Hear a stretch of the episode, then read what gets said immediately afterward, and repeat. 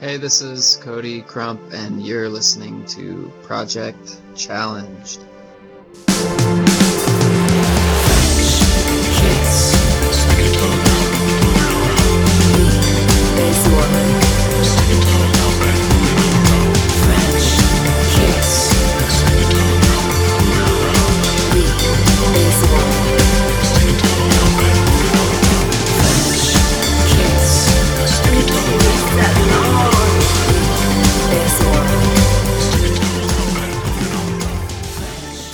This is Project Challenged with your host Doug Lund, forcing the D into challenge, but only with consent, and Eric G. Hollis, the robber baron of Bitface notoriety. Eric and I eschew our typical format in deference to our guest tonight, taking a respite from the unforgiving waters of the Los Angeles music scene to talk with us about his new album, Hola, that will hit the digital shelves on March 17th. He's recently made both the Grim Reaper and Crewnex his bitch, and has been described as the Brian Eno of his generation, bringing a folk sensibility to his work in the electronic pop space. Mr. Cody Crump, welcome to the show. Thank you for having me. How does it feel to be compared to Brian Eno? Do you even know who Brian Eno is? I assume you do. Yes, yes, that's a compliment that you can't take lightly. I don't even know who the hell said that, but uh, I'll take it. Whoever said it somewhere. It was actually me, and I'll take Well- credit for it. If that's actually true, I'll give you one thank you.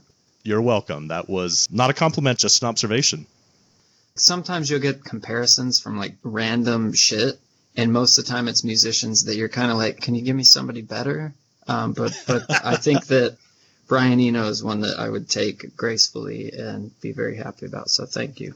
And we'll have some questions about what led me to that conclusion. I'd like to start with Ola, though, since it debuts on Friday. Your last EP, Death, had a very strong theme and tone that effectively wove the different tracks together. Ola takes that a step further and has a very specific story to tell. What is Mhm. that narrative? It's about a relationship and the communication between two people within a relationship, or it could be, you know, symbolic of any kind of relationship, be it between people of different nationalities or something. I feel like most relationships in any form break down because of a lack of communication or trouble communicating. So that's kind of where it started and where I felt inspired, and then it came about really naturally and flowed out really easily. The natural follow up question there is Who hurt you, Cody? Uh, I wouldn't say I was hurt too bad. There was a nice young lady that I still remain very good friends with, and it didn't work out the way I hoped to at the time, but you never know what's going to happen.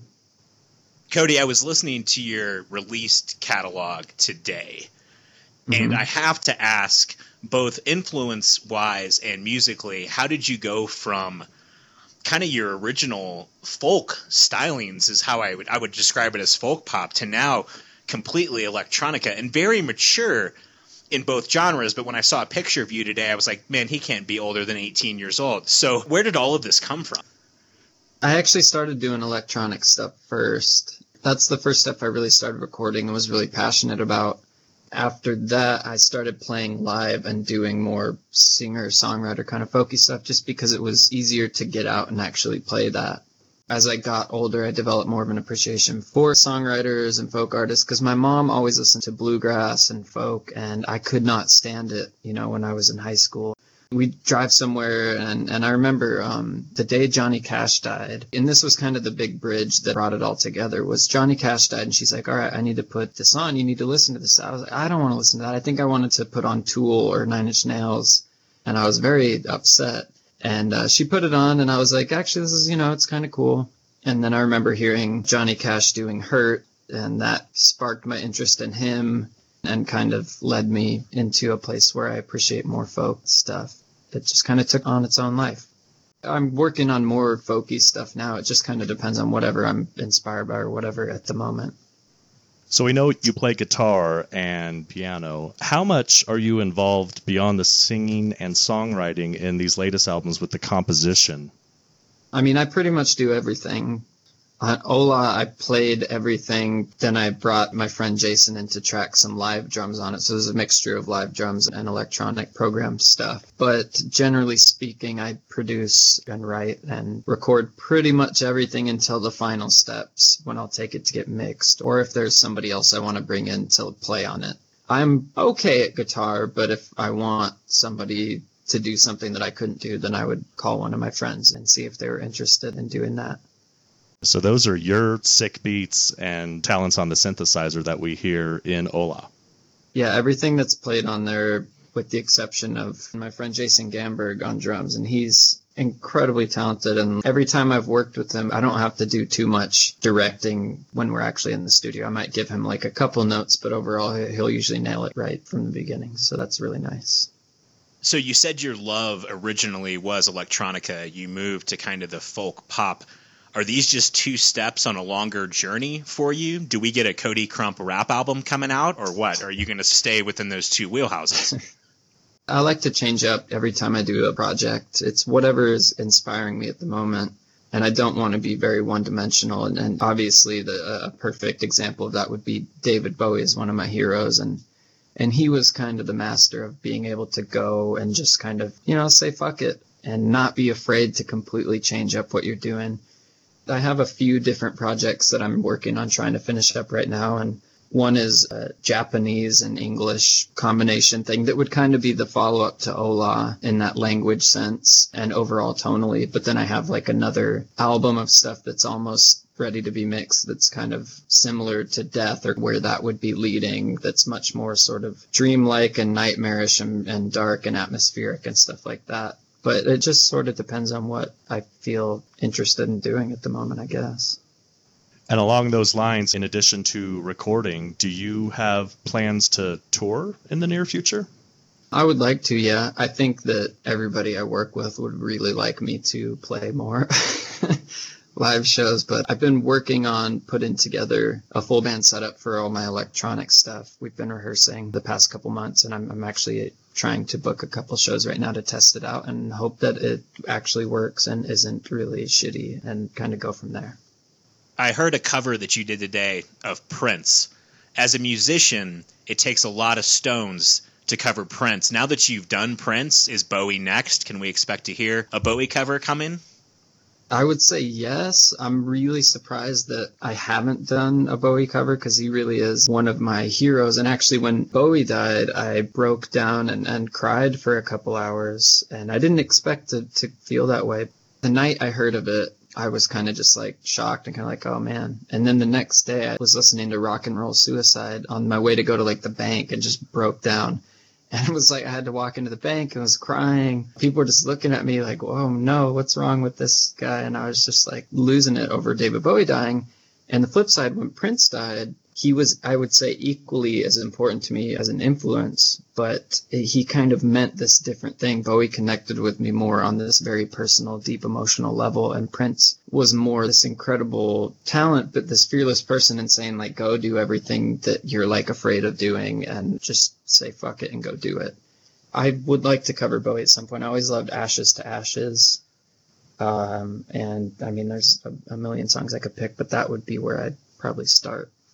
I told you earlier that I discovered your music via television. And while researching for this interview, I discovered the rather insidious pattern that I've dubbed the Crump Curse. the haunting, ominous beauty of your song Burn was featured on both HBO's The Leftovers and I believe Showtime's Penny Dreadful. Both shows were canceled after three seasons. My question for Cody is Do you presume any responsibility? And have you warned the cast and crew of how to get away with murder? No, I, that's, that's interesting. Well, I thought The Leftovers got the third season, which is it's airing right now, if I'm not mistaken. But Correct. I feel like the writer said like I don't want to do any more after this season. This is it. I'm not taking the I have another thing that I think is my curse and that's if I have a song involved in a film or TV project that's very close to going in and it doesn't end up going in it, like almost every one of those projects has gone on to bomb, which makes me very happy there is one exception to that, and that was the Lego Batman movie recently did very well, and I had a song that almost wound up in that. So, dodging bullets with the exception of Lego Batman, which you might have heard Eric and I are in love with. I think it looks like the humor's spot on, and I think it looks really, really interesting. I haven't seen it yet, but I'd like to at some point. But yeah, I, they ended up with, I think, one cover of Man in the Mirror, the Michael Jackson song in that. And I had done a different version that was much more sad and slowed down. I think it ended up in a part of the plot and movie that ended up getting cut out of the film, which sucked, but I still have this really cool cover that I might do something with at some point. So we'll see. Awesome. The exposure on the shows or any of your near misses, how did it affect your career trajectory? I wouldn't be here right now if it wasn't for that placement on the leftovers. It's something I've been working towards for a long time, but it is incredibly competitive and kind of oversaturated with artists and film, TV, music stuff right now. Burn is the one example that's been placed in quite a few shows. It was on a show called Extant and How to Get Away with Murder, Penny Dreadful, Leftovers. And, and so it gives a really good platform for a lot of people to hear your songs and, and stuff that I think is really cool and it's really beneficial. And yeah, I've, I've had a bit of a boost from that and hopefully can kind of keep that going. The video for your song French Kiss is you making out with a girl. Is your next song called Hand Job? No, but the I I that that's good. But I proposed with my friends Connor and Derek that I made the video with. I think you know we were talking about oh what are we going to do next brainstorming and I was like we should do you know how to lose your virginity video and I think we decided that would not be the best career move but you never know look at Kim Kardashian so you and I are on the same wavelength here yeah was that a rough video to shoot and I know you're going to say, yeah, man, it was awful. You would think it would be great, but it wasn't. But what was that experience like? Was it one and done?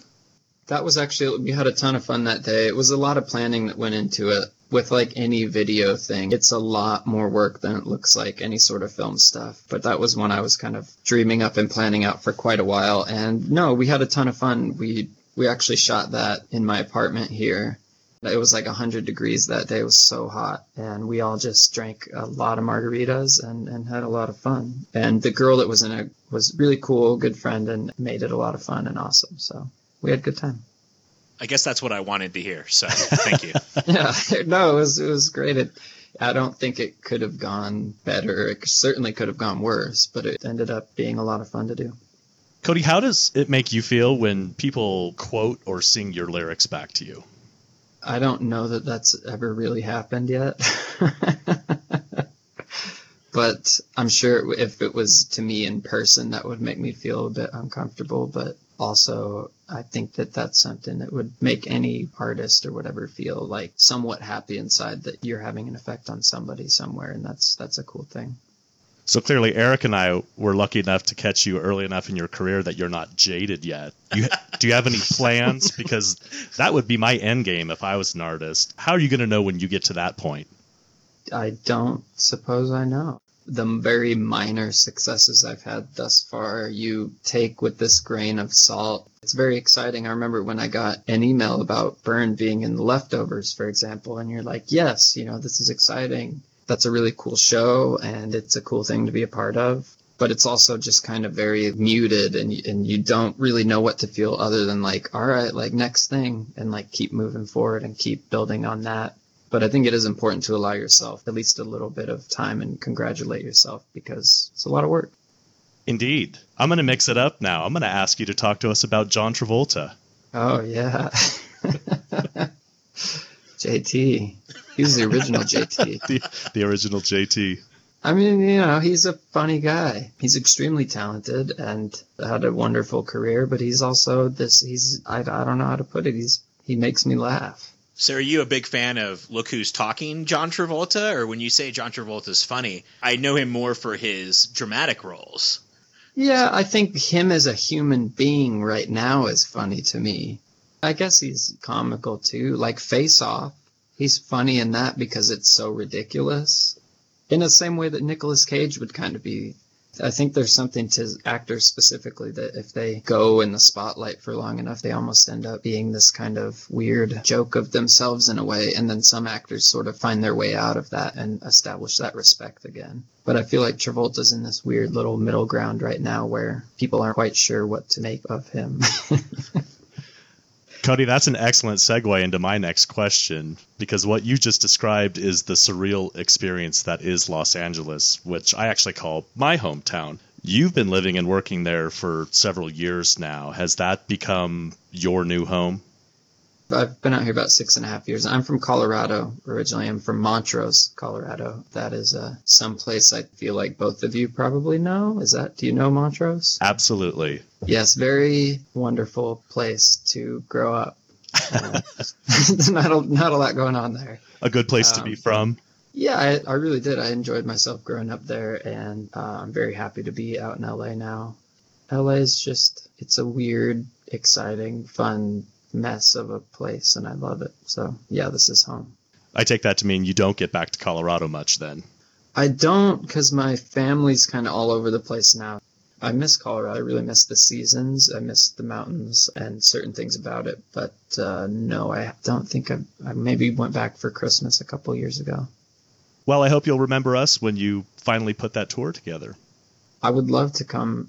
I played in Breckenridge and Denver like a couple years ago, but I'd love to get out there and play again.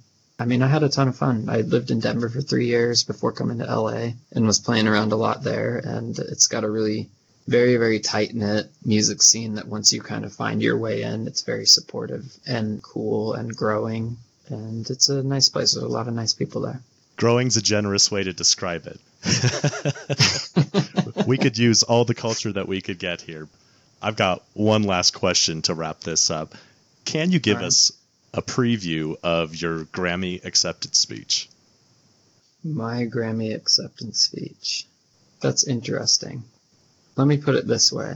I suppose you'd want to thank everyone because the real summation of all your goals and dreams and stuff, there's a lot to it. And, you know, if I should ever find myself in that position, there's probably more people that I should thank that I could possibly have the time to. I don't know if I would go the humble route in that way, but I might tell an interesting story. Like when I first moved to LA, I worked as a caterer at the Oscars, and I got tired of doing whatever. I don't know. The boss was being an asshole.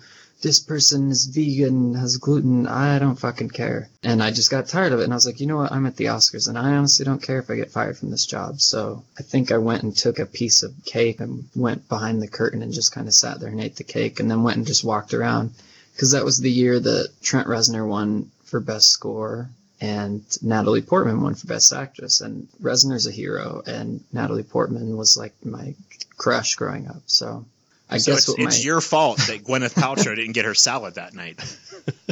uh, she can fuck off. But the but the point is, is that like you never know who's gonna become what. So you might as well not be an asshole and be nice to everyone. Your busser, your waiter, your whatever, the guy working at the door. You never know. So people, don't be assholes. Be nice. That would be the grand moment. That would be my speech. it's kind of boring. I need to work on that one. I really enjoyed listening to you talk there. Ideally, someday we'll get to congratulate you uh, when you actually give that speech. And I would congratulate you now on the release of Ola, again, this Friday. You can find it on all the major streaming services iTunes, Spotify, SoundCloud, and YouTube. You can follow Cody Crump on Twitter and Instagram at Cody Crump. Also, find him on SoundCloud slash Cody Crump. Check the show notes for a link to his YouTube channel. Please join Mr. Crump in his crusade to make electronica great again. Thank you so much, Cody. No, thank you guys for having me. This was a lot of fun. And I'll say, if you don't like electronica, go back and listen to Good Luck. Because I'm not the biggest electronica fan, but man, your folk pop stuff is on point. I enjoyed the shit out of that, and I'm glad you're going to do another album kind of in that vein. Thank you. Uh, I appreciate that. That's a project that I really love and believe in and will one day find its audience. So thank you. Well, it found it today with me, so thank you. It was wonderful. Thank you. I appreciate that. Here at Project Challenge, we love all kinds of feedback and questions. You can find our email and Facebook details at projectchallenge.com. Follow us on Twitter at OG Challenge, and if you're feeling generous, drop us a review on iTunes or Play Store. Huge thanks to all the listeners, and until next time, stay challenged.